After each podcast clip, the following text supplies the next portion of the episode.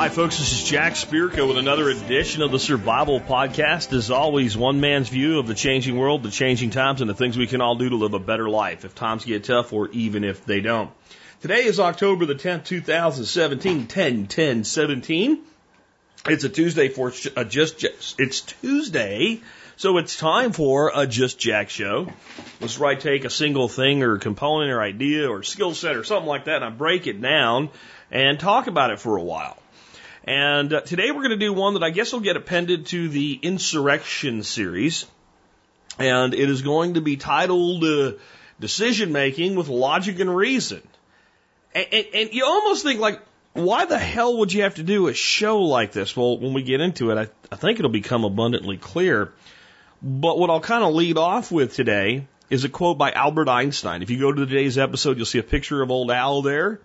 And you'll see the following quote attributed to him, which is a valid, true quote from Einstein. Sometimes the Einstein quotes aren't actually true. Like I saw one recently that said, I fear the day that men will make memes of me on the internet with things I never said. Albert Einstein.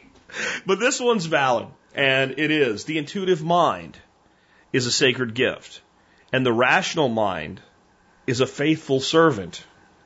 We have created a society that honors the servant and has forgotten the gift. I'll let you ponder that for a bit.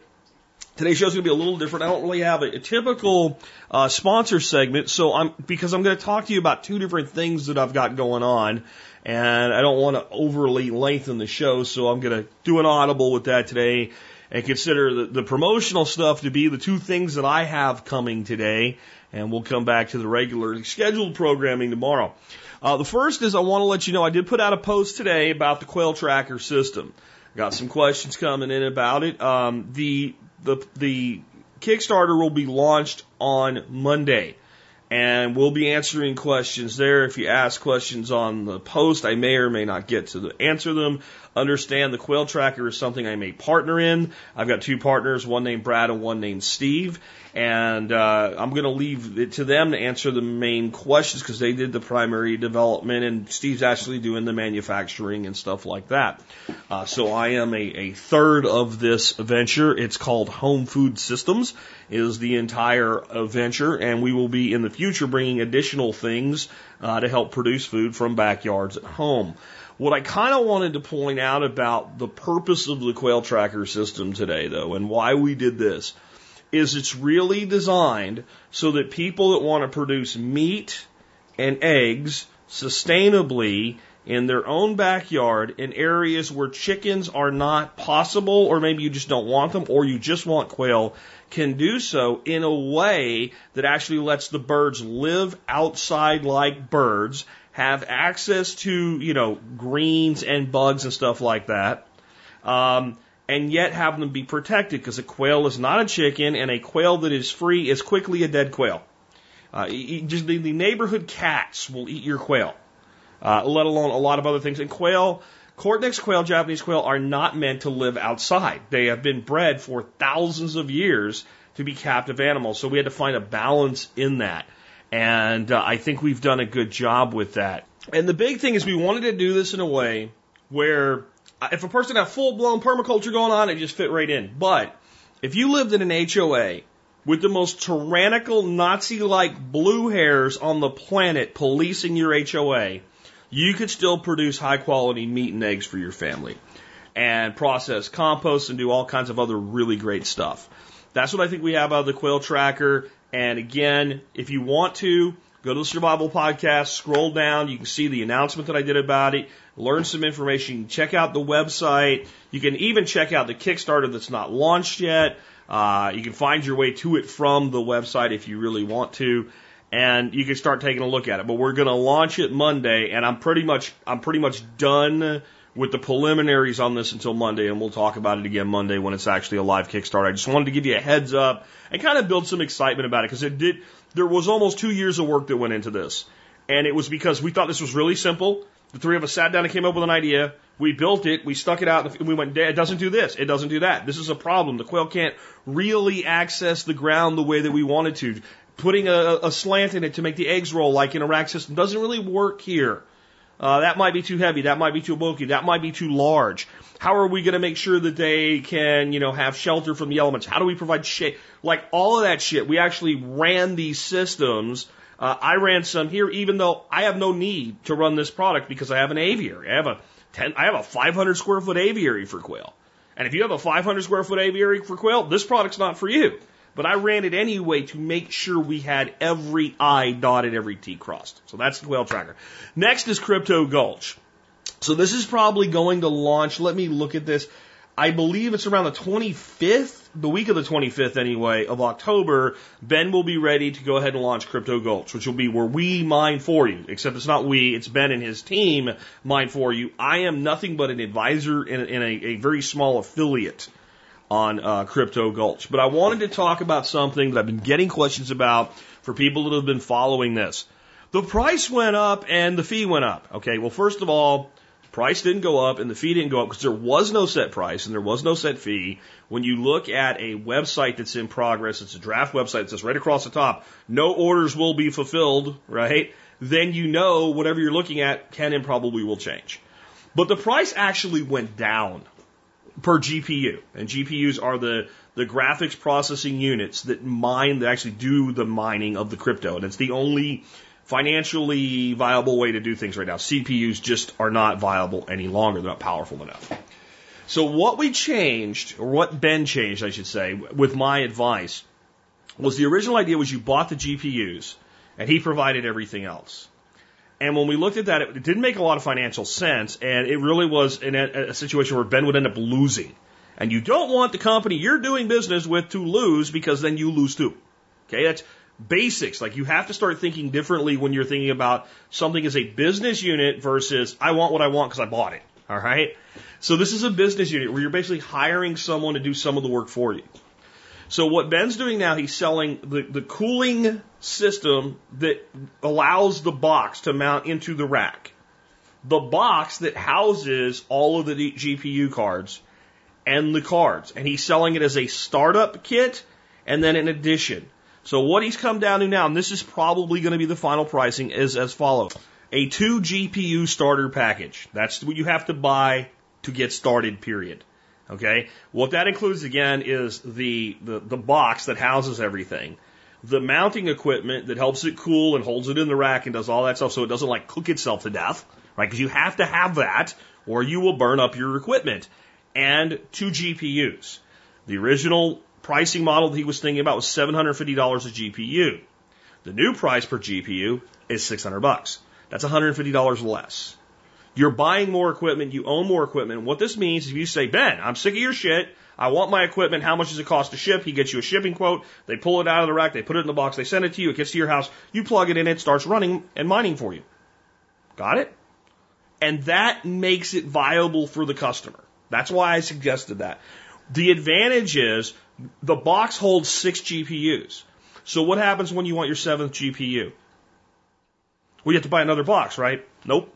Nope. The way this is set up now, it works to scale, which is important, so that if you get to where you want to add a seventh GPU, an eighth GPU, a ninth GPU, they're $600 a piece. You never buy the base equipment again, but you get the base equipment. So when you get to seven, you get a new box, you get a new, you get what you're paying $2,000 to get started with for $600. So if you wanted to grow to 12 GPUs over time, this is much more cost effective now and it makes a lot more sense. And then Ben is making enough money to pay for things like insurance. Yeah, because it's not in his, this is not his closet. This is in a facility that he's, he's got rent, insurance on the equipment and the facility, electricity, all of that good stuff. Staff, they're doing the programming, the research. Like you're asking somebody to do a lot of work for you here. You, and again, I'm back to this on Crypto Gulch. If your take is, well, I can build all this and do it myself, then you should do that. Then you should do that. If you hire people in a business, okay, then you have to pay them a viable rate or they stop working for you and go work for somebody else. This is an entrepreneurial play. Now, the way I look at it is like this. Um, tell me a place where I can get the ROI on my money relatively safely anywhere else right now. Think about it like I'm saying, like you put money into an annuity. How much money would you have to put into an annuity right now to give yourself a $100 a month return? That's the way that I'm coming at this. And if it doesn't make sense for you that way, don't do it. I'm not pushing this thing. I'm offering it to people that understand it and want to be part of it. I've had a bunch of people, I want to do this, I want to do this, but I don't even understand cryptocurrency. Stop. Don't do this. If you don't know what cryptocurrency is and you don't understand cryptocurrency and you don't know why you would even want cryptocurrency, go look up uh, uh, Amanda's thing on the Dash channel for Dash School and watch the six video tutorial to understand the basics of cryptocurrency. Set up a Coinbase account, buy a couple hundred dollars worth of Bitcoin, get 10 bucks for free from Coinbase, play with it a little bit, learn more about. Do not do this if you do not understand it. I mean, that's as you know, honest as I can be about it. So that covers those two. That's our promo for today. And I want to go now into the main topic of today's show, which again is making rational, logical decisions. Which, if you're going to buy the, the quail tractor or participate in Crypto Gulch, I want you to use everything that I teach you today, which will, res- and this is the important part, it will result in many of you going, wow, this isn't for me. That's how you know we're freaking honest about what we do. We want people to work with us that are a good fit for what we do in any of the ventures that we go forward with. That makes you less in the short term, but it gives you better trust, faith, and longevity in the long term. And that's what's really important building a business. All right. So going in today's topic, here's what I want to lead off with. Here's a fact. And whether you like it or not, it won't change the fact that this is indeed a fact. Okay? The American people have been systematically programmed to be unable to make rational, logical decisions over many generations. I believe that is a fact. I will, I will stipulate that in reality it is my opinion. But it is my opinion based on so many facts that I feel it is a very factual opinion. Okay? Because, I mean, I can't make definitive statements without concrete proof and do today's show without sounding like an asstard. All right? So I will say it is my opinion, yet it is my opinion based on a lot of facts. And I believe there's two key tenets to this. And it doesn't necessarily have to be by design. On some levels, I believe it is by design. On some levels, I believe it is because these are the systems we've chosen. This is the natural result. But then as that result begins to come in, the people in power comprehend it and run with it. And we have these two main tenets, and the one is the state. And when I say the state, I mean the state slash the education system because it is the education system by which this entire thing is delivered to people from a very, very young age. And again, some of this is by happenstance. It's not all, you know, it's not like it's a vast conspiracy of like 20 guys meeting in a room that are the New World Order for the 1800s going, how do we do this excellent like Mr. Burns?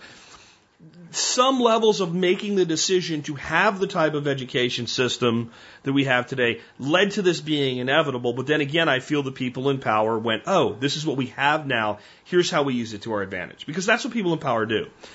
The problem we have with the modern education system is that children are taught to learn a thing, repeat a thing, and defend a thing, but never to determine a thing. Every concept in our education system is based on a single correct answer, and the student never determines anything for themselves.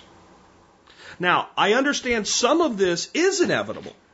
And some of this is in fact necessary. I can't teach you that 2 plus 2 is 4, but maybe it's not. Right? If I want you to understand basic mathematics, and I understand the etherical concepts and all where 2 plus 2 may not always be 4, but in the general concrete world of mathematics, it is important that a child learn 2 and 2 equals 4 things. If I have two things and two other things and I put them together, now I have four things. And if I have two things and take away two of those things and they go somewhere else, now I'm left with two things. That's, that's okay. And that leads to a textbook blueprint for how we're going to teach. Water boils at 212 degrees Fahrenheit or 100 degrees centigrade. If I ask you the boiling point of water, you need to know that number for you to have mastered the concept of when water boils based on the way that we measure it. Okay, so I, I'm not in of itself criticizing that. I'm saying that we have created a system where that is so boilerplate to everything that we teach that we never sent a child out on a journey of true discovery. And even when we give ourselves the illusion that we've done, like the report, right? So we'll say, well, you have a, a major report due the second semester of the year, okay? And it'll be in science class. And they might say, you have to do your report, let's say, Johnny, you must do your report on photosynthesis, or they might say you can do anything in the realm of physical science or whatever it is. But in the end, the methodology by which they teach a child to do this report involves now going on the internet, when I was a kid going to the library, looking shit up in encyclopedias and basically gathering information, assembling that information, and presenting that information as an assemblage of known information. And it's closer to a discovery. It's also four, three or four percent of what students do. Okay. But it's still not really a journey of discovery. Because it never even started out with the concept of Johnny, what do you want to know? See, for it to truly be a journey of discovery, it would have to begin with Johnny, what do you want to know? So we never have children or students. Uh, when they get older, I don't know, you know, how long you call a child a child. Are they a child when they're 16? Are they a child when they're 18 in high school? Are they a child when they're 19 in college? We don't have students go off on a journey of true discovery. Because we can teach a child English and math and science using any subject of discovery that they choose to go off on. But we don't. Because it's very hard to institutionalize and systematize that. It, it's much more of a, a self directed learning which doesn't fit the agenda. So, by the very nature of the method by which we teach, children are taught there's a right and wrong answer to every question, and that the answer has been determined by people in authority that you must submit to. Okay? Then the second component to this is the industry and media. So media really is part of industry. So Fox News is an industrial company, but I, I, put a slash in the notes so that we could make a distinction that we do include media. We're not just talking about people that build things and make tires and rims and cars, right? And factories. Industry as a whole. Industry is all about marketing. And you have to understand what marketing really is. Marketing in of itself is not something evil. It's like a gun. It's how do we use it. Marketing is simply telling a story. That's all marketing really is. You'll like the quail tractor because it lets you raise quail. Here's how, right? That's marketing. But what we have with modern marketing is the epitome of dichotomy. Everything's boiled down to A versus B and this is done with direct marketing, online, and entertainment, etc. You need this because, or you're a dummy. That is, that's like the summation of modern marketing. Like you're an idiot if you don't have this, or you're not cool if you don't have this. You're not with the in crowd if you don't have this. Your old thing that I don't even know about sucks, and you need this to replace it. This is how marketing and sales are accomplished, but it's not just marketing and sales of things that you would buy. It's marketing and sales of political opinion. So we have told you that Kim Jong Ding Dong in North Korea is a crazy madman that wants to unleash an EMP on America to shut down our electric grid and kill everybody.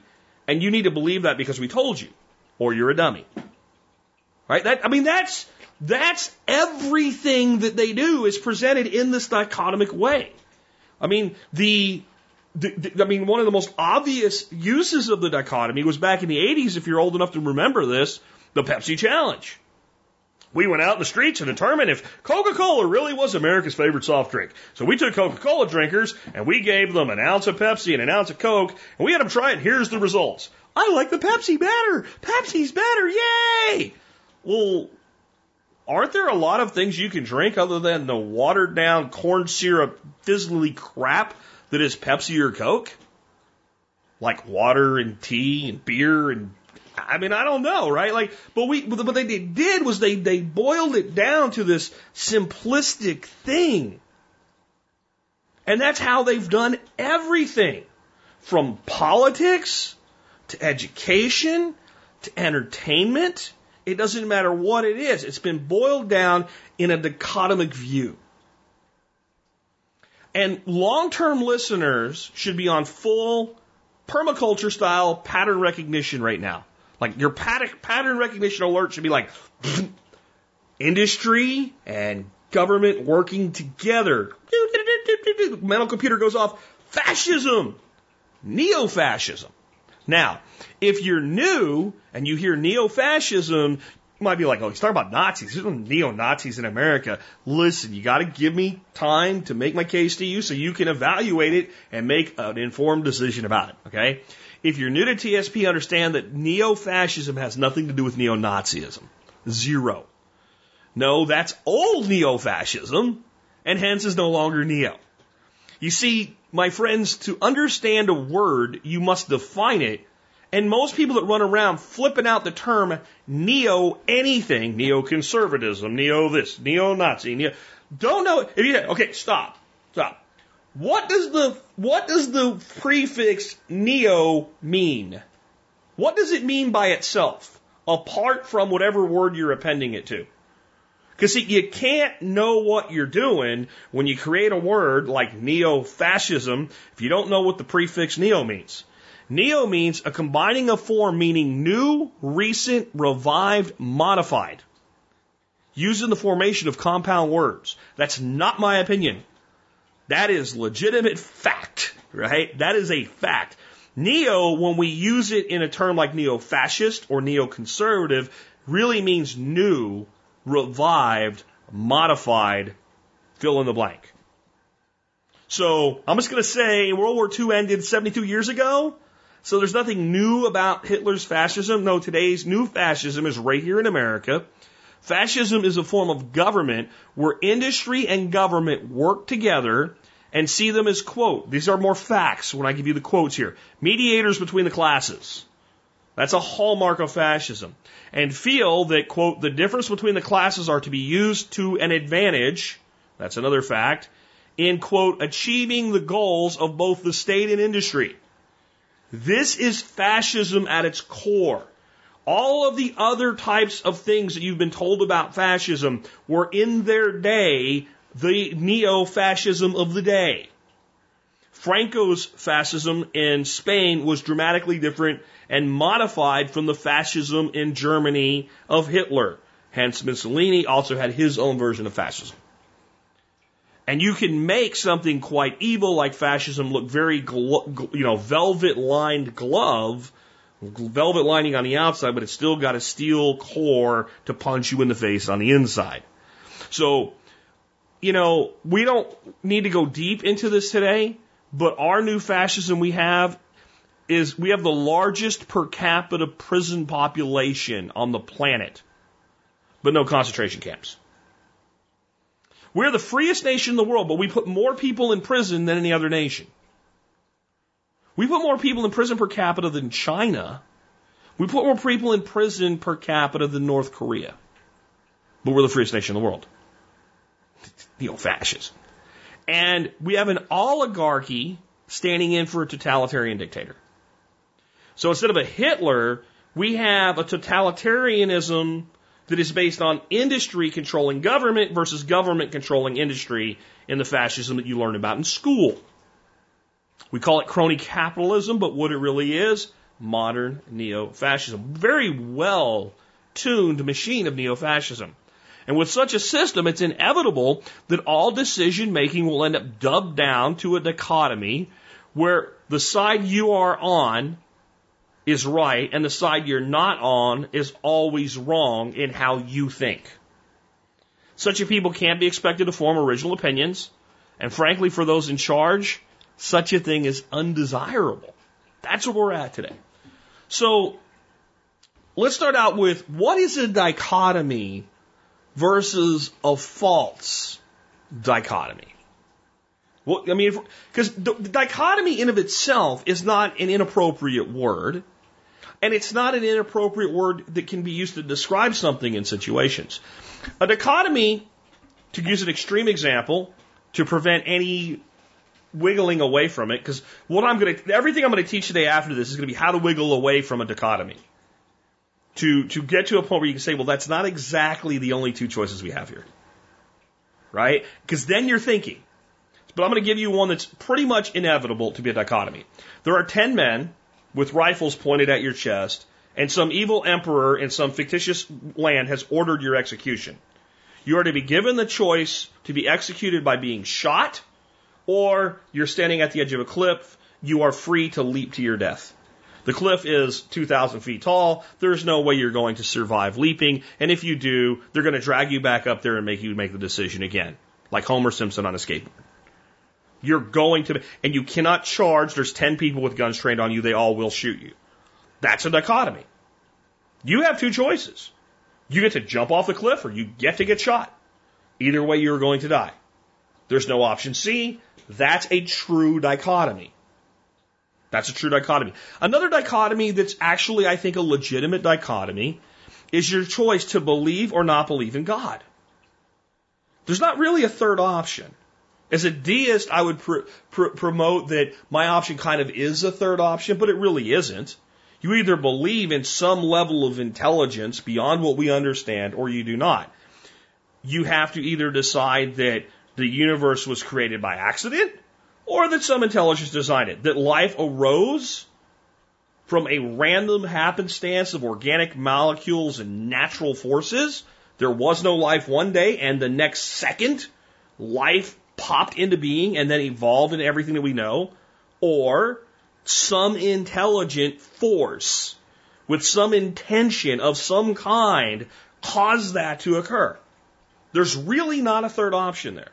Now, there's different versions of atheism, theism, and deism, but either there is or there isn't. That's a dichotomy. Now, if you can wiggle out of that one, good. Good. Because coming up with a third option there is quite difficult. Those are dichotomies. Those are dichotomies. Now, when we look at the world, most of the things presented to us as, as dichotomies are not dichotomies. You have to vote for the Republican or the Democrat. And if you vote for the Libertarian, you're wasting your vote. Right? So it's, it's, you have to do A or B. Wait a minute. First of all, I, I still can vote for the Libertarian. You're wasting your vote. Doesn't matter. I don't have to do this. I don't have to vote. I don't have to vote on all this shit. I might only vote on certain shit at certain times. I don't have to do anything. And we'll start examining some questions we should be asking. It'll make help you make that decision for yourself. I'm not telling you what to do here. I'm not placing judgments on it. I'm saying that's how you're presented the issue. These people, I won't even give an example because then it will it will lead you to start trying to defend whatever position you've already taken through confirmation and perception bias. So, without naming this group of people, this group of people are bad. So either they are bad or they aren't bad. Well, that's not how that works. That group, how big is it? So some of them might be bad. And what are we defining as bad? Is there anything we can do about that? Maybe there's nothing we can do. Will what we do make it worse if we think we have to just because they're bad? But that's not how that is ever presented. You must choose a side. We are the side of right. If you're opposed to us, bad. That is, that is a false dichotomy. That is a false dichotomy.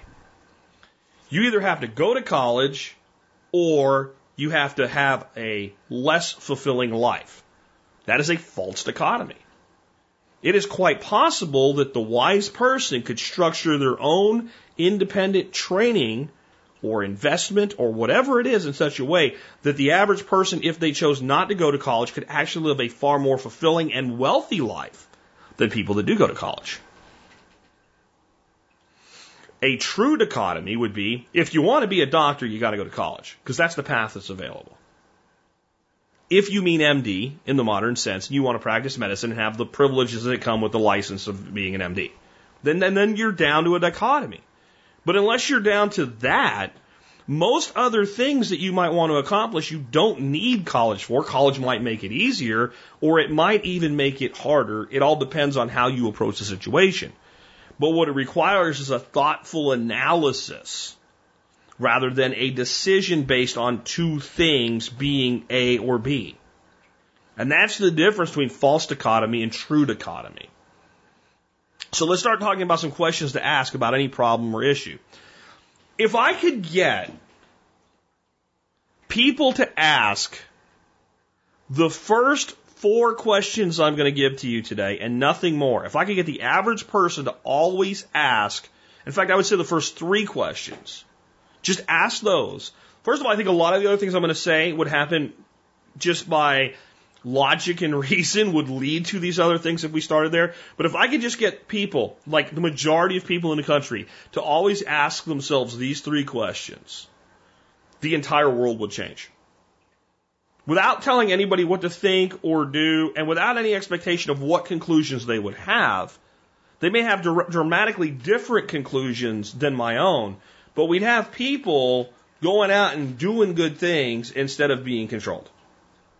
So the first question would be, is this really important to me? And if so, why? Because so many people are convinced that something's important to them, but they've never asked, answered the second part of the question. If so, why? Why is this important to me? Is it just because I'm outraged? Is it just because I'm outraged? Because we'll give up, and this, again, I'm going to challenge you to not go in a defensive mode today there's a lot of people a couple weeks ago before this whole Vegas shooting happened that it was really important to them that football players stand during the national anthem. Why? Because you're disrespecting soldiers. Hold on. We're, and most of the people saying that were not soldiers. I was a soldier. I have never felt disrespected by someone choosing to exercise the freedoms of choice that I swore to uphold and defend, even when I totally disagreed with what they were doing. And I won't even state whether I agree or disagree with them right now because I want to remain absent from that in your mind. Why is it important to you? If it's only because emotion, if it doesn't actually hurt or harm or break or do anything in any way that actually affects your life, or as I like to say, does it affect the temperature of the water in your pool, then you're choosing to be outraged. You can be outraged by things that actually affect you. You can be outraged by things that don't affect you, but they really do hurt somebody, and therefore you have some sort of justifiable outrage. But if you're outraged because you're offended, you are on the road to being controlled by somebody else. Because what happens when you're offended is really nothing. As that famous, famous comedian says, you know what happens when you're offended? Nothing. In fact, let me play him right now for you. I'll play this little two minute outtake and I'll come back and we'll keep going through this because it's important that we don't get stuck on being offended as being important because it's not. Here you go.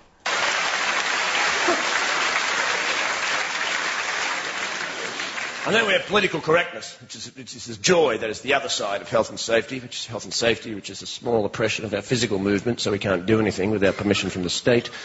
And political correctness is the oppression of our intellectual movement, so no one says anything anymore in case somebody else gets offended.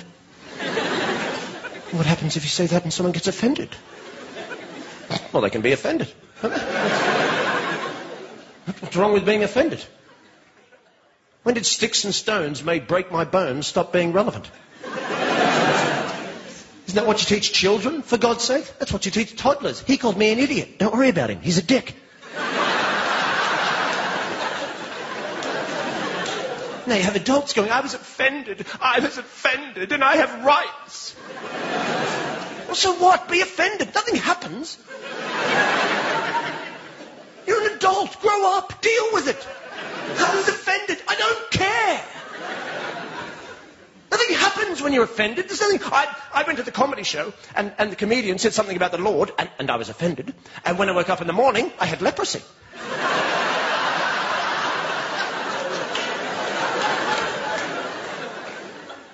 Nothing happens. I want to live in democracy, but I never want to be offended again. Well, you're an idiot. How do you make a law about offending people? How do you make it an offence to offend people? Being offended is subjective. That has everything to do with you as an individual, or a collective, or a group, or a society, or a community, your moral conditioning, your religious beliefs. What offends me may not offend you. And you want to make laws about this? I'm offended when I see boy bands, for God's sake. it's a valid offence. I'm offended. They're corporate shills posing as musicians to further a modelling career, and frankly, I'm disgusted. But what am I going to do? Call the cops? Hello, it's me again. They're on the telly this time. Five of them, that's it. Yeah, white suits, dancing like girls, that's them. Five minutes, I'll be out the front traumatised. Bye. All right, as I come back, I kind of want to stay off the specific issues because the problem with the specific issue in this case, standing for the anthem uh, football player, is topical and timely and makes a good point. But if you're entrenched on that issue, you're probably not very open to discovering anything through examination of it. So if that's you, replace it with a different issue right now that you find absurd that somebody's that upset about. And, and examine that particular issue. But but the, what I'm what I'm saying here is that something's important to you only because you're offended, but no one was shot or beaten or stabbed or had their rights violated. Then you're being emotionally led instead of logically led. And that's not always bad, but it often is okay, is the way to look at that. The next one is after you've answered if it's really important to you and if so, why? Because if you, let's start with that. Let's say if you go, you know what? When I really look at this particular issue, it's not really important to me because I don't have a why. And since I've figured out it's not important, I'm going to stop looking for one. We can stop and put that issue to bed. We just, I, that's not, I don't have time for it. But assuming you've answered that question with, it is important to me and this is why, the next thing you should ask yourself is, how did this come to my attention? How did this come to my attention? In fact, that might actually be the better first question. I think people don't even think about where this thing showed up from. Did the TV tell you? Did your friend tell you? Did the screen that you carry around in the form of a phone with a Facebook post tell? Where did this come from? And what you need to be thinking that's additional to this question is, did, did I have any concern about this until somebody told me? Because sometimes it doesn't matter. Sometimes it's still important. For instance, maybe you weren't concerned that your house was on fire. But when the smoke alarm goes off and starts beeping, because there's smoke and possibly fire, now you need to be concerned because the house, you know, might burn down around you. But there's a lot of issues that tie people's mental capacity up that they never really cared until someone told them that they were supposed to care. And again, that doesn't mean you shouldn't, but it does mean you should say, wait a minute, if this wasn't important yesterday, and I wasn't involved with it yesterday, and I didn't have an opinion on it yesterday, or I didn't give a shit about it yesterday, I didn't care about it, what's different today that I should now? And that is best answered by looking at where it come from. Did you go out and find this information? There's a good chance it matters to you then. But if this information was pushed into your realm of knowledge, there's a good chance that whoever pushed it there wants a reaction from you. And there's no reason to believe that the action, reaction that they're seeking is to your benefit. Next question. What is the source of my knowledge? Uh, or I'm sorry, can I actually make any meaningful action as to this issue? And if so, what? In other words, you, you've determined that it's important to you, and you know why it's important to you. You know how it came to your attention, and you've realized even if it came to your attention because someone has an agenda, it still merits your consideration. But now you're going to say, well, is there actually anything I can do about this that will actually do anything? Because if the answer is no, if the answer is no, and I know somebody would, the only thing necessary for evil to triumph is for good men to do nothing. I didn't say you should always do nothing. I asked a question. is there anything you can do that will create any meaningful action in this area? Because if your only thing that you can do is be angry and post memes and yell and scream about it and tell other people they're wrong, the answer to that question is no. If it's upsetting to you, it's okay for it to be upsetting to you.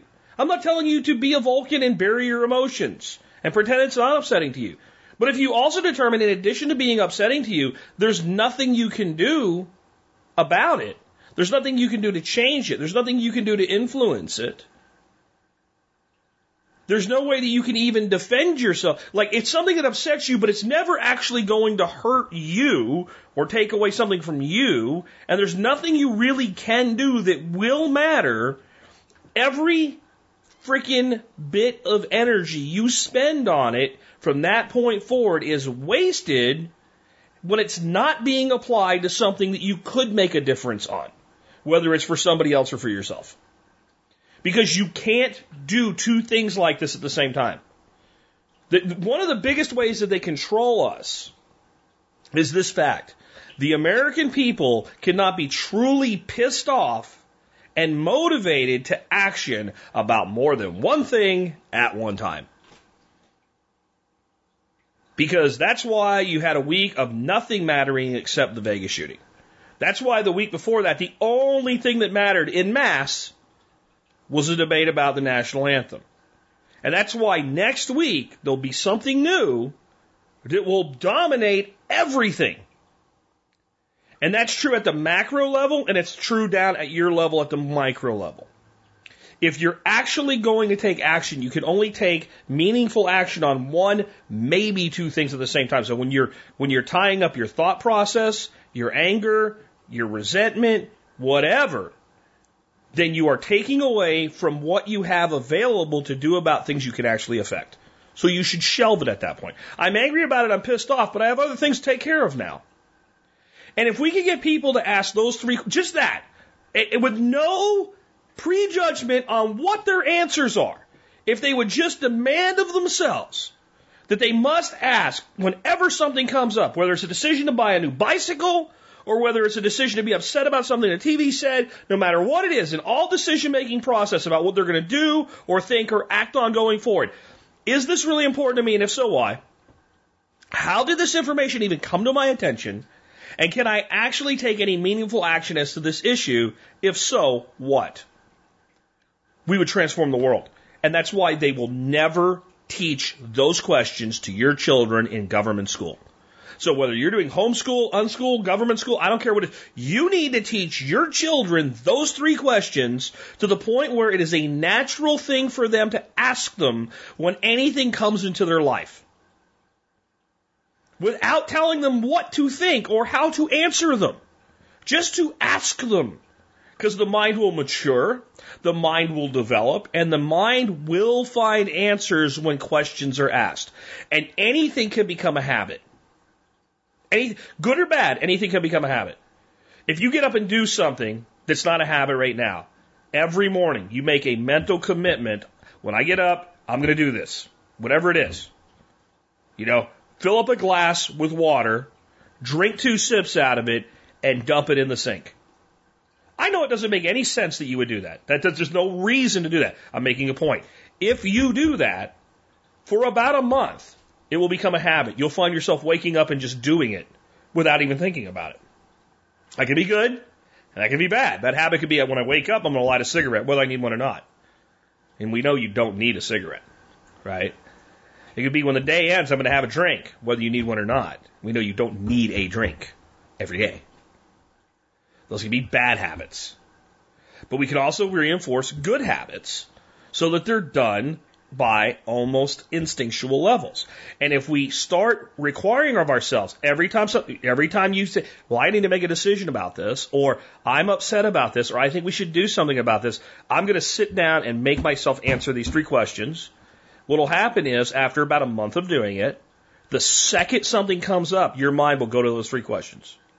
And you'll begin the process of actually making a decision for yourself instead of being handed two choices and the person handing you the choice is going to stack the deck so that you will make the choice that they most want you to take.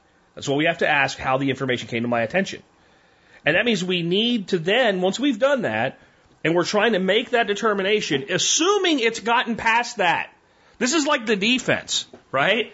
Uh, uh, you're, you're, you're actually more like your offensive line on your football team. If they slaughter the defensive line and your running back gets past him, he stops worrying about the, the, the defensive line. He's worried about people down the field now, right? So if we, if it gets past that, if it gets past that and it's still worthy of our attention at this point, now we have to ask ourselves about what our source of knowledge is on this issue. And as we ask that, we have to ask three key things about our sources of knowledge. Number one, do they have an agenda? And I think I'm going to change that in the notes right now to what is their agenda? Because no matter who they are, they have an agenda. That doesn't, I see, that's the thing. We've, we've, we've destroyed the meaning of words. I think whenever you're answering a question that involves the use of a word, you should examine what the word means. I've told people, I've, I've told that to people like, do you want to argue about the definition of a word? Well, if we don't think it means the same thing, then we need to resolve what it does mean to both of us so we can choose the right words to actually discuss the issue. So I don't want to argue about the definition of words, but I want to make sure that we're on the same page. So an agenda we have taken to mean something nefarious. If you have an agenda, it's bad. Well, when I woke up this morning, my first agenda was to put clothes on. That was an agenda. I, that wasn't a bad thing.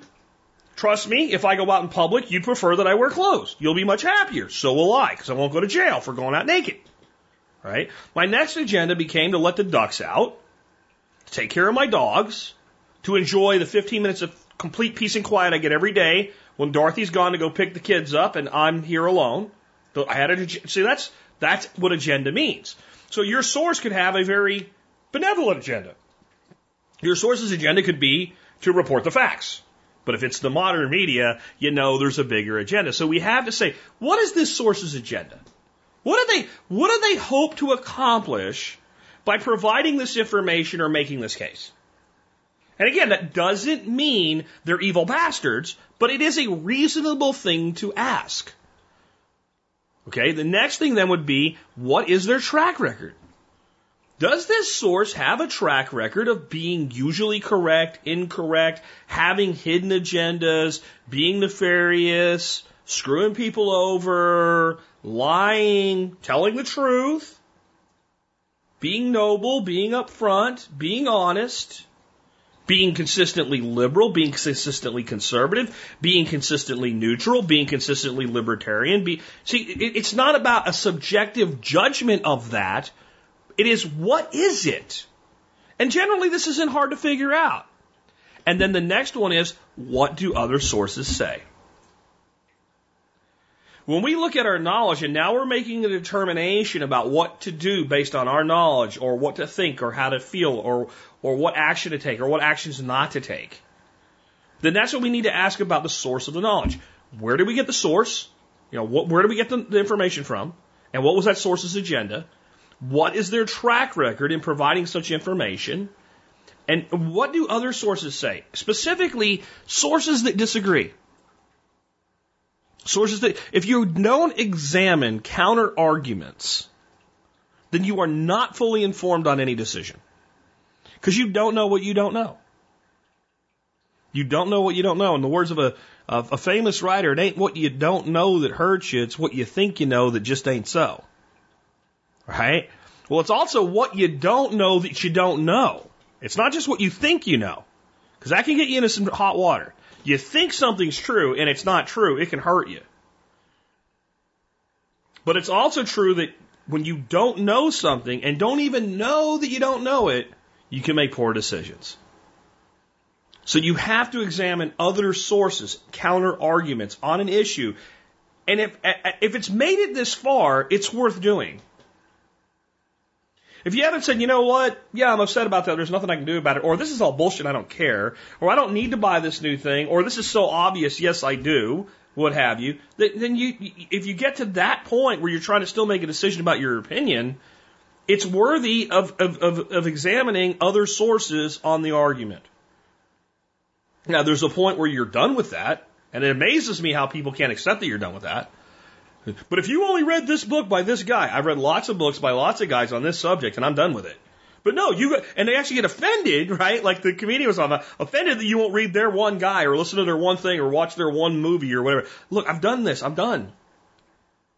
And that's because they're stuck in that dichotomic thinking. If I can only make this point, he'll agree with me. And, and generally, they don't even know what you think because they think you must believe the exact opposite. There's no third or fourth or fifth option that you've probably taken if you've thought this hard about it.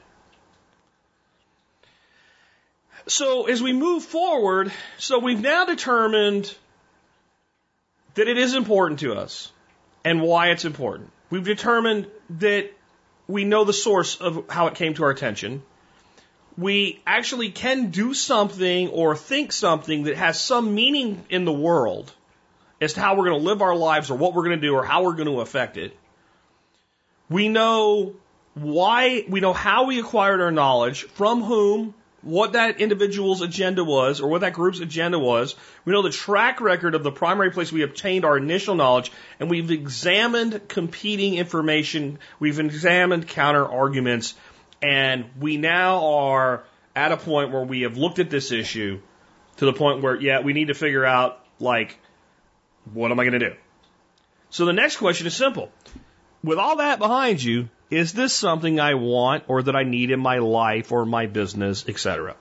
Because remember, this is not just a political decision here. This could be, do I upgrade my software in my business to this new software? And think about it that way because it's less polarizing, right? So, let's go through this again with the software thing. Is this really important to me?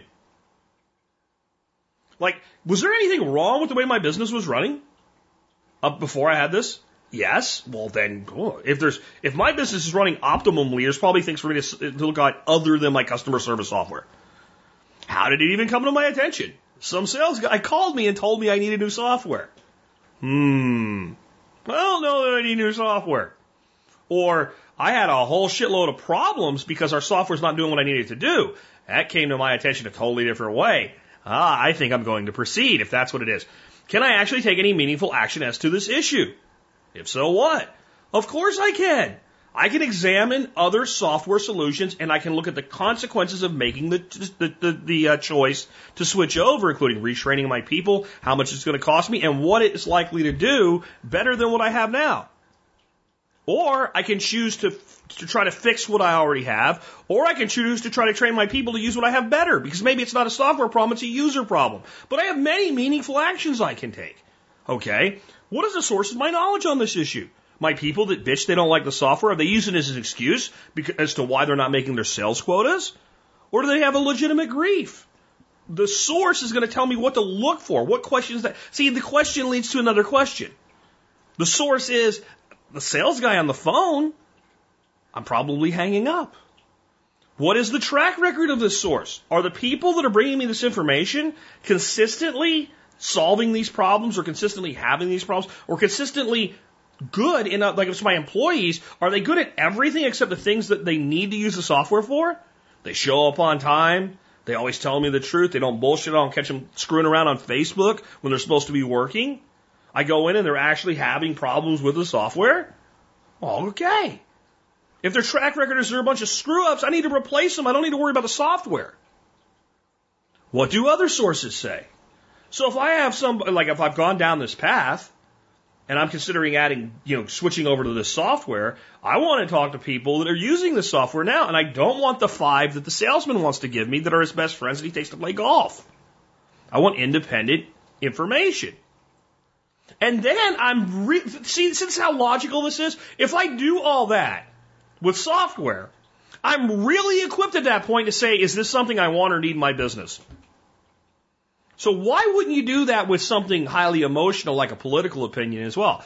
Be logical about that which is otherwise emotional, and you might have more grounding, and you might come to the same conclusion that you already have. I'm not going to argue with you about that if you went through the process to get there. But if you've just snapped to a response, I'm going to challenge you to rethink it. Does that make sense? And do you understand why this is not being taught in schools? Do you understand how dangerous these words are that I'm speaking? I know it just sounds like, oh, it's just like, you know, some kind of uh, lecture or something. No, do you understand how dangerous these concepts are? Do you understand how dangerous a, the millennial generation would be to the power elite if instead of not learning how to fix a cabinet, run a screwdriver, or a hammer, they had been spending their time not learning those things, they had spent their time being taught to think the way that we are talking about today. Instead, the, millennial generation is a tool of the power elite. Probably the best tool they've ever had. They're the most easily manipulated generation at all time. And I know some of you are part of it and you're angry with me right now. Don't be. I'm not saying every one of you. I only need to manipulate 51% of you to get what I want. You tell me that there's, there's, there's more than 51% of you who can think for yourselves independently. In any generation, let alone the millennial generation. My point here isn't to put you down. It's how dangerous would it be for the people in power if this was critical thinking taught to children in school? It is more dangerous than any revolution could ever be. Next, if this has never been an issue for me before, does it really matter now? Somehow this made it all the way through all of this analysis. But in the end, you're, you're basically what you're doing now is you're checking yourself. Wait a minute. Did this salesman convince me of all this shit? Do I really need to do this? Do I really need to put my people through being retrained on a new software platform, or we just need to tweak and fix a few things with procedure? Have I been caught up in something and made emotional about it because we lost an account that's been blamed on a software glitch that maybe was an account we were going to lose anyway? And if I remove that one aberration from the equation in the decision making process, can I look at any other place this really has affected us? And oh boy, that applies to politics, but I'm sticking with the business decision because it's less emotional, isn't it? You're not upset. Some of you were upset when I brought up the NFL and the anthem and the, and the flag. And now you're not upset about this. It's the same analysis. I didn't tell you what to think when we talked about the other thing.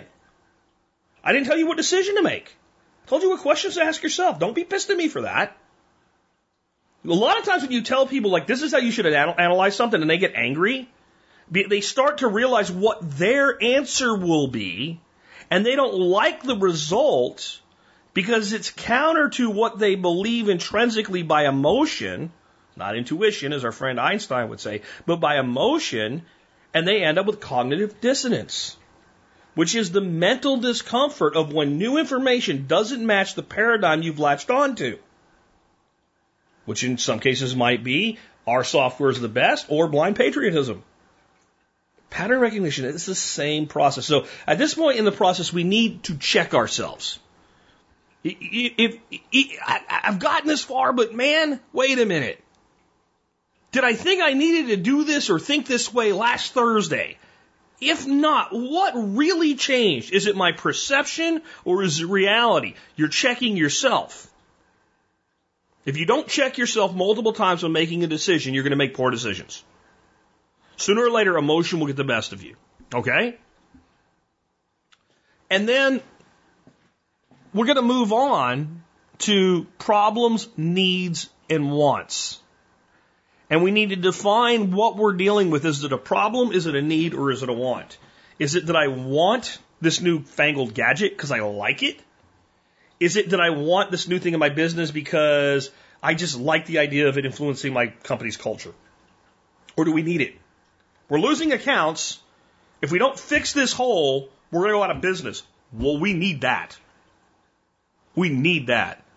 Problem is, I have this problem in my business. It is costing us accounts, but it's it's not going to sink our company. There's ways around it and adapt to it, and I need to solve the problem from one medium or another.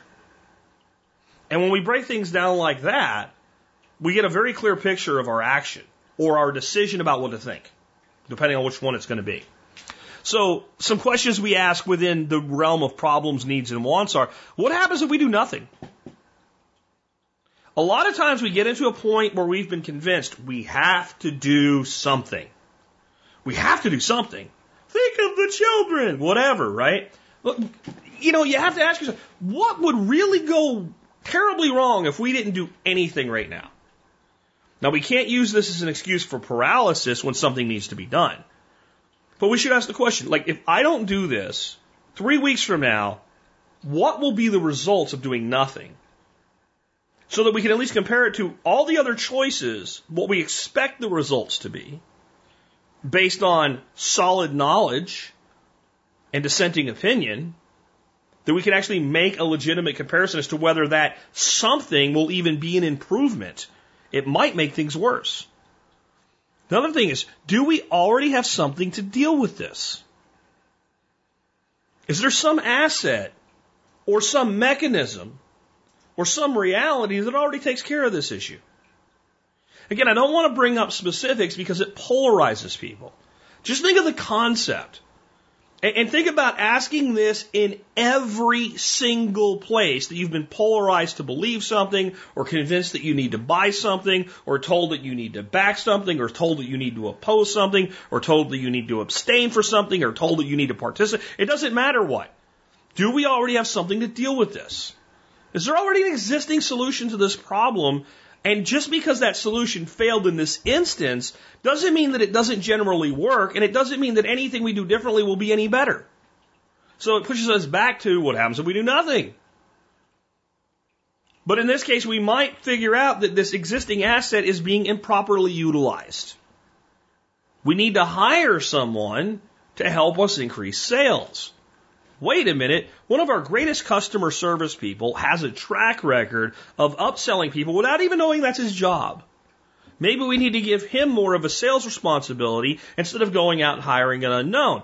That way, if that doesn't work out, he really doesn't move out of his position of customer service unless we decide he's better at what we have him doing now, and then we move him out. It's much easier to pr- pr- replace a CSR or customer service rep than it is a salesperson. So we're going to trial balloon this, give him some responsibilities, and if it looks like it's really going to take, we're going to make a transition for him. That would be an ans- answer to do we have something to deal with this already? Next, is it really a problem? Now I know that sounds redundant, and it is because we are once again checking ourselves. You'll notice multiple points we ask different questions that cut to the same heart of the issue. Is this really a problem? Is this really a problem? Back to the software issue. We lost an account. We're going to lose some accounts.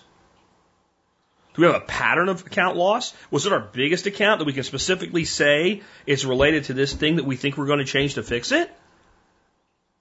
You can apply that to gun control. You can apply that to politics. You can apply that to economics. You can apply that anywhere. Is this really a problem? If we say yes, well then we just go straight back to it. If we start to if we start asking ourselves when we when we every time we do one of these checks on ourselves, well I don't really know. Well shit, if you don't know this deep into this process, if it really is a problem, it probably isn't. It probably isn't. I'll give you a business example of this. Back when I did uh, business consulting, and some of the things that we did with business consulting were things like search engine optimization and things like that. Uh, I go talk to this guy, and he's pissed. He's pissed. And he's pissed, and it's some weird search term with real estate. Like something no one would probably ever look for anyway. But he believes it's how people will find him online, even though when I research it, there's like one person a month searching for it, and it's probably him because he's obsessed with this. When he runs this search on, at the time, MSN search, which became Bing and was other, whatever, right? Microsoft search engine. The first person listed is a competing real estate guy that he hates and he thinks this guy's an asshole. Okay? And he's absolutely livid the MSN Search has the audacity to put this guy there instead of him for that term. And he's not even on the page. Okay. This is not a problem. And that's what I had to tell the guy. First of all, you're looking at the least used search engine known to man. And one of the least searched terms known to man. And the fact that he's there has to do with the computer algorithm that going back through this decision making process, you really can't do anything about. Now, we can, we can probably spend time and money and resources and push your website or a page of your website to where when somebody searches for this term on MSN search, they'll find your page. And you know what will happen? That one guy that's you that's searching for that term will see it and feel better. But we haven't solved a problem. We've made a problem worse. You're, and, and I think maybe another way to look at it is it really a problem? And if not, what is the real problem? The reason you have me here, the reason you have me here is because you're not getting as much business as you think you should be getting in the current market. And this thing is not the reason for that problem. So spending any time, money, or resources on this thing will make the actual problem worse.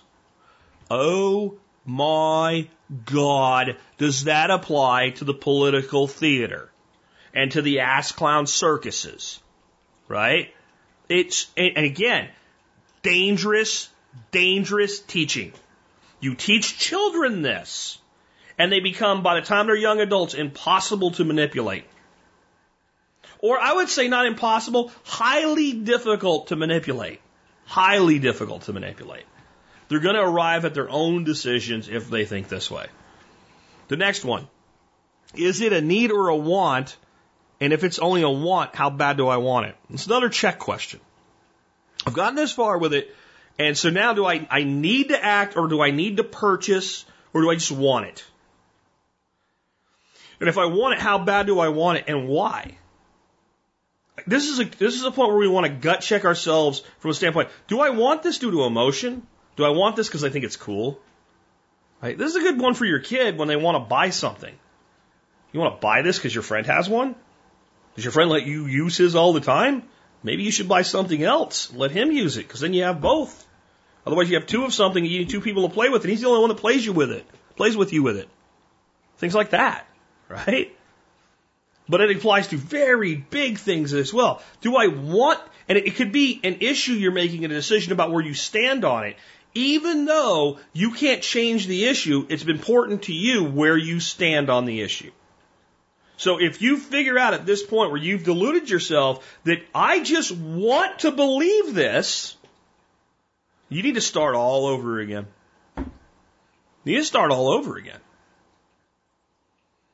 Because I guarantee you, you've deceived yourself. And when you get to your final position, you won't be secure in it, and you'll still get angry when you're challenged. When you're secure in a position, you don't get angry when you're challenged. You get intellectual when you're challenged. Now, when somebody says something completely effing stupid, you might say, you know what, you're an idiot. And I'm not going to waste any time or energy, or you're a troll. You're an idiot or a troll or an idiot troll, and I have no time for you. I'm not going to play the game of chess where the pigeon shits on the board and struts around like it won. I'm not doing that. I'm not wasting my time and energy. You can throw out all your troll hooks you want. I'm not biting. That happens. But when somebody makes a legitimate and somewhat in, you know, informed, or at least even if ill-informed, with belief that they've been informed, claim that's counter to your claim, you get intellectual. You have no problem refuting the central point from your position of knowledge and experience if you've gotten that far. And if you can't refute the central point, then you begin to descend in the hierarchy of disagreement and you end up places like ad hominem and name calling. Or you end up at, in positions where you're not even rising to counter argument. Instead of rising at least to counter argument, what, what you do instead are things like respond to the tone. I don't like the way that you presented that. I can present factual information like a complete dick. Right? And I can legitimately be an asshole when I do it. And when you attack the tone, it doesn't do anything to refute the central argument, which is the, which is what you should be doing if you want to counter argue, right? You move from there to what's called contradiction. This is where someone at least because I'm, I'm telling you, name calling, ad hominem, and responding to tone are the number one responses I see by both the left and the right with issues being debated online and offline. Contradiction is where people at least rise to the point of stating the opposing case, though they provide little or no supporting evidence for it. They just say, you're wrong because I think this. Okay, at least we've begun a discussion. Anything below that is not worthy of response. The next level is what we call counter argument. This is when you contradict and then back up with reasoning and or some supporting evidence. When we come up from there, we get to refutation. Refutation is where, in addition to backing up with evidence, our counter argument, we also find mistakes in the, in the, in the opposing opinion and explain why those are mistakes using evidence, sources, quotes, etc. Here's your flawed logic, and I'm not just going to tell you you're wrong. I'm going to show you with factual information how you're wrong and why you're wrong and why I feel that my argument is better than yours. And then what you really want to see, these are all levels like when you're dealing with opinions, refutation is about as high as you can go. That's the, that's, that's the, the highest level you can achieve when you're dealing with something that's an opinion. Does God or not, does God exist or does God not exist? Regardless of what I believe, about the highest point we can go is to refutation in a, deb a, debate. If you're an atheist and I'm a deist and I claim God exists and you claim God doesn't exist, we can only get to refutation. We cannot get to refuting the central point. Refuting the central point is reserved for facts. When one side can conclusively prove that what they're claiming is fact. If we were arguing about whether or not I have fish tanks in my office, if you were foolish enough to take that position, I could easily refute your central point by showing you the fish tanks in my office.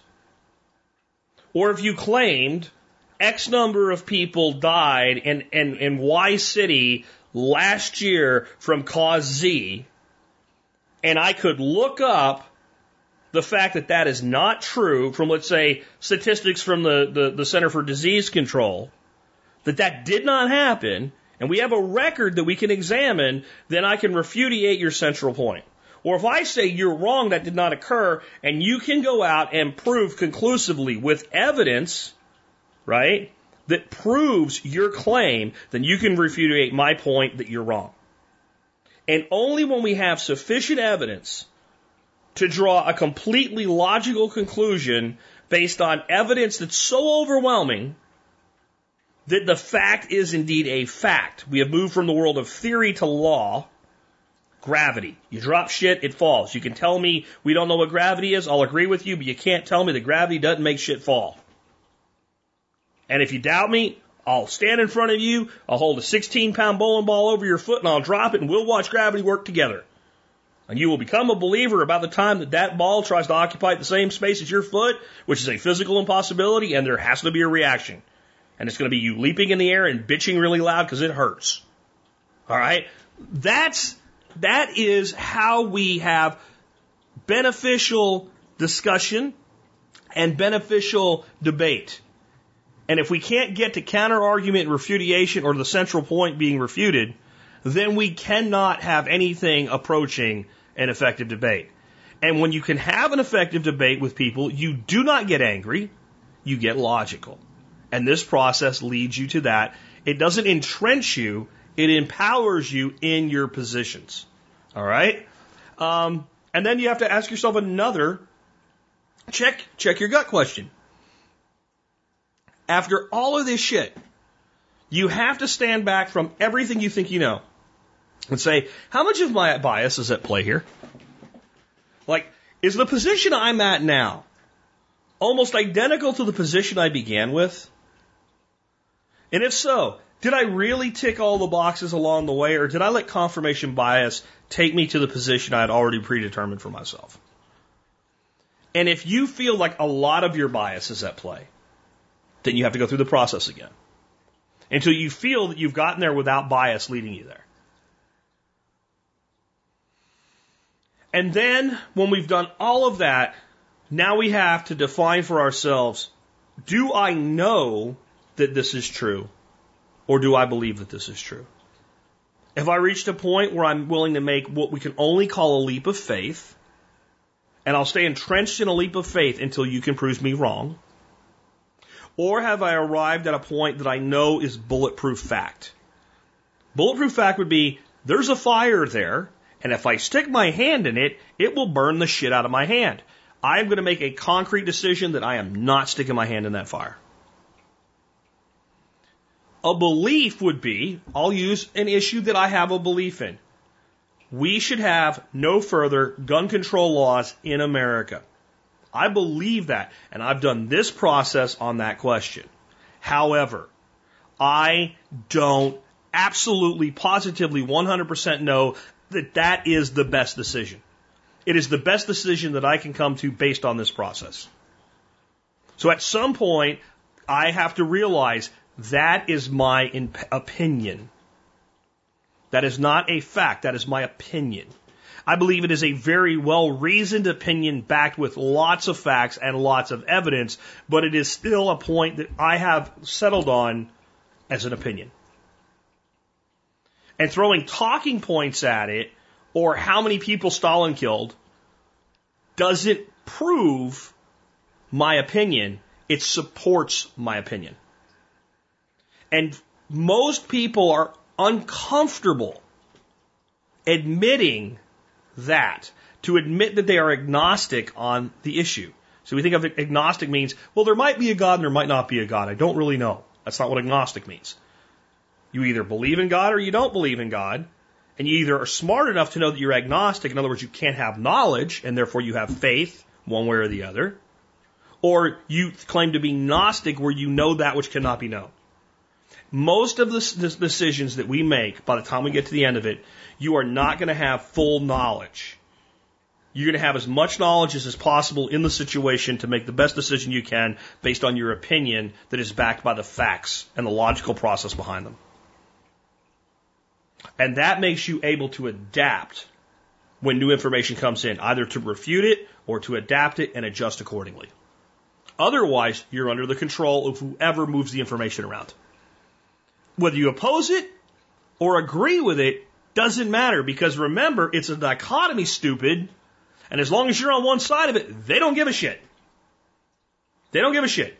Their goal is to have us as close to a 50-50 split as possible on every major issue or decision in this country and in the world, in fact, because then all they have to do is just move a few people from this side to that side whenever they want to accomplish something.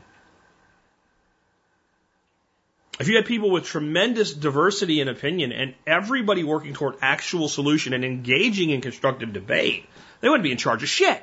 We would. See?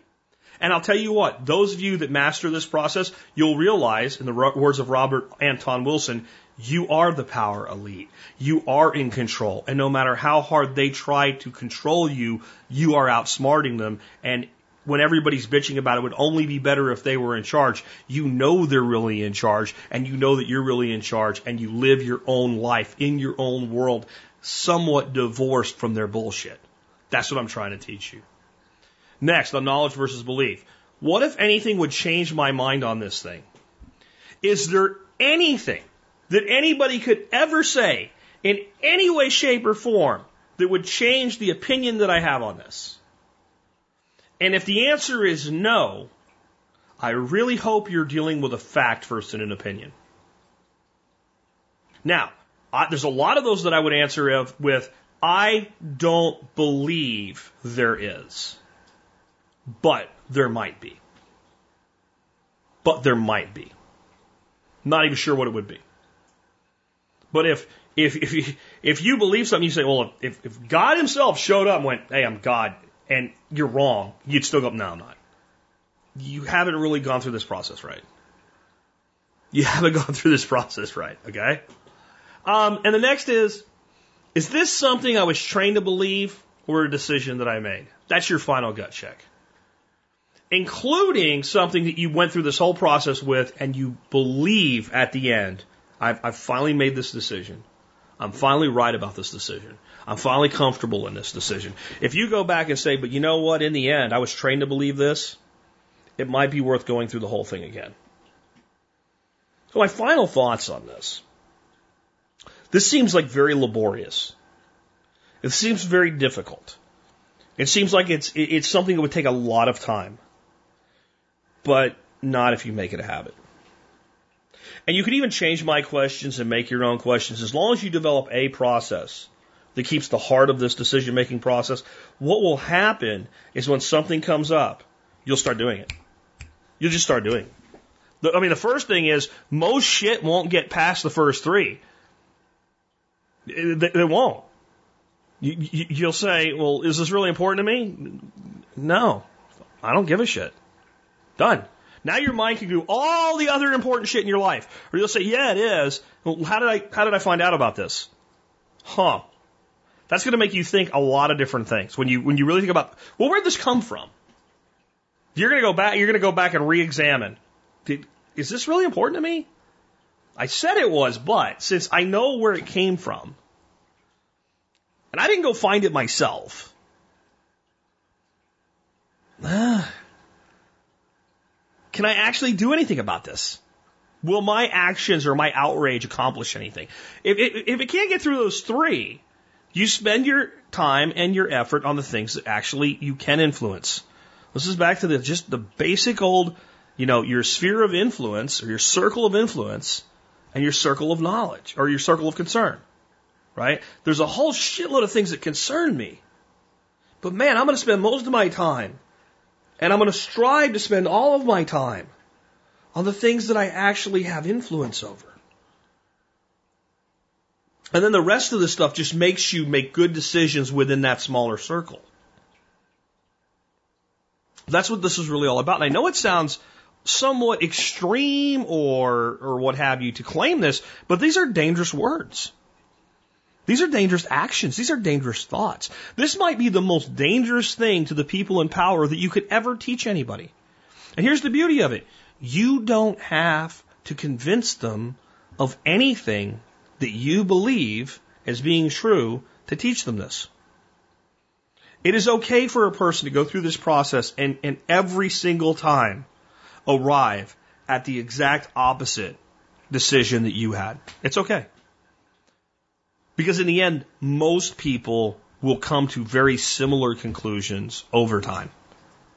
And at least we'll have this concept of the experiments of liberty going on individually, even if the state wants nothing to do with it. Where people will be uh, not just proposing solutions, but taking action with solutions. Because they're going to come to a whole bunch of shit where I think this is a good solution. I'm going to tell people about it. No one wants to do it. Well, screw it. I'll go do it myself, or I can't do that one. I'll go find one that I can do. And, and, and that undermines the power elite at a level that is difficult to even comprehend.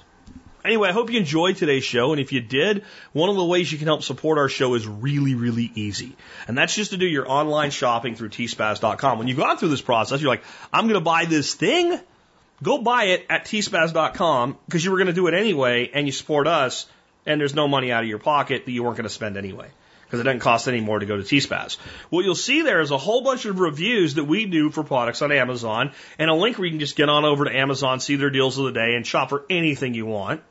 All right. And today's product is one that I made a very informed decision about. It's the Wahl W-A-H-L Senior Professional Clippers. This is something my barber uses. Well, here's how I came to this. Like, here's my source of information, a professional.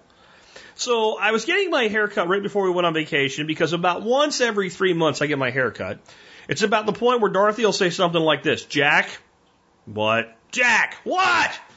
Jack, you look like that guy they put on, on the news about twice a year. What guy? I know what she's saying, right? So the guy that ran out in the woods, it's hiding from everybody in the middle of the mountain. And I'm like, I'm a survival guy. That's what I'm supposed to look like. She's like, No, you're not. You live in, you know, I want, I want my husband to look good when we go out or whatever. And, and I, I tease her with it. And, I, and I'll break down and go get my hair cut and I'll trim my beard up and all. So that had happened, you know, and we were going on vacation. So I, I you know, I'm, I'm overplaying a little bit. I, I like to look good for my wife. So as good as I can anyway. So I, I go to my barber and I have her trimming my beard up and everything for me. And I'm lamenting the fact that my, my, my latest beard trimmer has, has crapped the bed again. And uh, I've been through like three and five years, and I don't trim my beard very often, obviously. And she goes, "Get one of these." And she hands me this, you know, these clippers she's using on my hair and my beard. And it's like I could beat somebody to death with this heavy duty thing. And I'm like, really? She goes, yeah, like, you know, you can get this particular one and it will, you know, I, I we use them every day, you know, all day long. I work six days. She's like, work six days a week. And I've never seen one break. And we use it more in a year than you'll use in your life. I'm like, well, and I'm looking at this professional quality thing, and I'm like, so what are these like three, four hundred bucks? She goes, oh, like eighty, ninety dollars, something like that. She's like, get this 8501. It'll have all the attachments you'll use and none of the crap you won't know what to do with. And uh, so I go home and I, I check out Amazon, and this thing, you know, it was 86 bucks. So I ordered it. Comes with all these different size attachments to control how long your hairs are. And I shave the beard with it, and man, this thing just goes through like butter. And man, is it heavy duty. And if you have somebody in your home you're comfortable with doing haircuts, this is what you want. This is what professional barbers use for 80, 86 bucks. I will go to my barber when I get my hair cut. I, I love my wife and I'll trust her to cut my hair. Oh, but man, it does a good job on the beard. And I just got tired of buying another product for 50 to 60 bucks when I could buy one for 80 and not have to buy it ever again. So it's called the Wahl Senior 8501 Professional Clippers. The next time you're in the market for something to cut hair or trim beards or whatever it is, check this thing out, put it through your decision making process we talked about today, and I'm pretty comfortable you're going to come down with it because what was the source of my information? A person who's a professional that uses this tool every single day who made no money to sell it to me, so she has no agenda. That's that's making a good decision. Anyway, Wahl Senior 8501 Professional Clippers. That brings us to our song of the day. And once again, John Adam hits a home run with uh, picking a song. The song is called Myself at Last by Graham Nash. Now, who's Graham Nash? Um, a lot of people are like, I don't know Graham Nash. Graham Nash is part of Crosby, Stills, and Nash, right? Crosby, Stills, Nash, and then it was Crosby, Stills, Nash, and Young, right? So Crosby, Stills, and Nash, Graham Nash. This is actually a new song. It came out in 2016, and it's called, again, Myself at Last. And uh, here's what it says on Song Facts about it. Graham Nash tackles aging in this track. He told Uncut the lyrics are what you'll think about. It's me, laid bare, finally, com- finally comfortable with being who I am, which is a big part of what I expected when I heard this title of this song, because I'd never heard this song before. But it's also some lamentation about being old and not being able to go back. Let me give you some of the lyrics here and talk about how they fit in with today. Light is slowly fading and the night comes on so fast. That's metaphorical, folks. That's not the actual night. That's the night that is the human lifetime being born in the dawn and dying at a stroke of midnight. So night comes on so fast. I'm drowning in my dreams. It's so hard to fight the past. When all is said and done, it's so hard to count the cost. When I'm rolling down this lonesome road to lose myself at last. And the day that breaks before me may never be surpassed. And the question haunting me is my future just my past? So I'm screaming at the universe just enough to make her laugh. And I'm rolling down this lonesome road to lose myself at last. And with everything I've ever done, well, I've tried to be my best. But everyone I've ever known has been some kind of test. When everything is said and done, it's so hard to find what's lost. I'm rolling down this lonesome road to lose myself at last. My dreams are only memories, but they're all gone by so fast. I was drifting on an ocean blue like a ship without a mast. And then you came and rescued me, and you saved my soul at last. From rolling down this lonesome road to find myself at last, I'm rolling down this lonesome road, and I found myself at last. I've found myself at last. So this is lamenting age, but it's also being at peace with it. Let me tell you how you are at peace when you realize you're closer to the end of your life than its beginning. When you can look back and say that what I did mattered. That the things that I gave my dash to, that little dash they'll stick between the day you were born and the day you die on your tombstone or your, your plaque or wherever it is, or just your obituary in the paper. When you gave that dash to things that mattered, to things that made life better for somebody or somebodies, when the world is just a little bit better for you having been a part of it, then you can find yourself at the end of that race and be at peace with who you are. And in fitting with today's show, if you spend most of your life upset about, arguing about, and fighting things that you have no control over and no influence over, and believing things based on emotion instead of facts and logic, and contributing to the argument instead of the solution, it's a hard thing to find yourself near the end of that race and be at peace with who you are. But if you can look back and really say, the world is a little bit better because I was in it. There are people who have a little bit more because I helped them. There are people that will do things so that others will have more because I helped them. I have done the best that I could with what I had.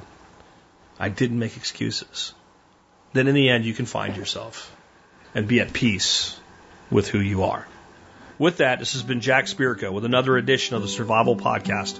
Help you figure out how to live that better life if times get tough or even if they don't.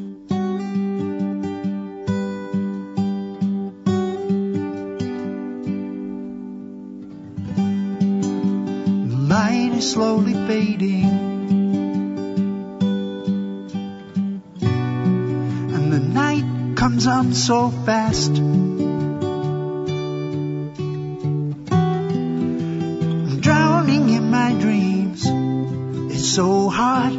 Fight the past.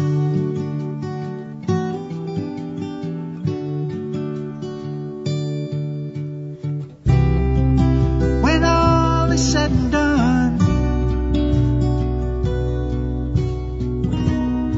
it's so hard to count the cost. When I'm